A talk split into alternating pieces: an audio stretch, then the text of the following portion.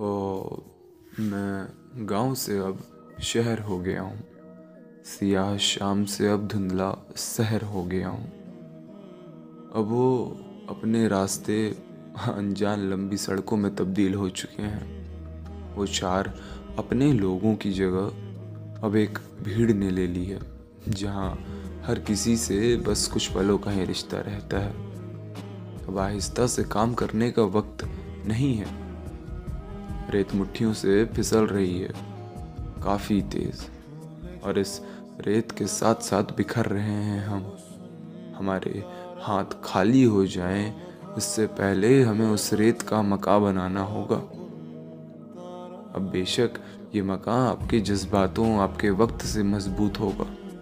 वो वक्त जो लगातार फिसल रहा है।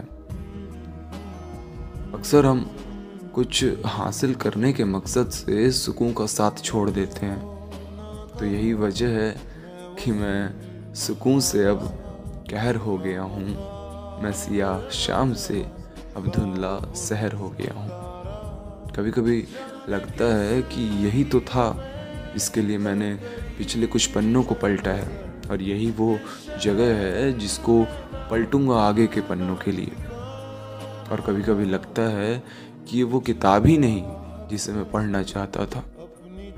बस ये दो हिस्से हैं जो एक दूसरे से बिल्कुल जुदा हैं और यही वजह है जिससे मैं अब जहर हो गया हूँ। मैं सियाह शाम से अब धुंधला सहर हो गया हूँ। सुनने के लिए शुक्रिया।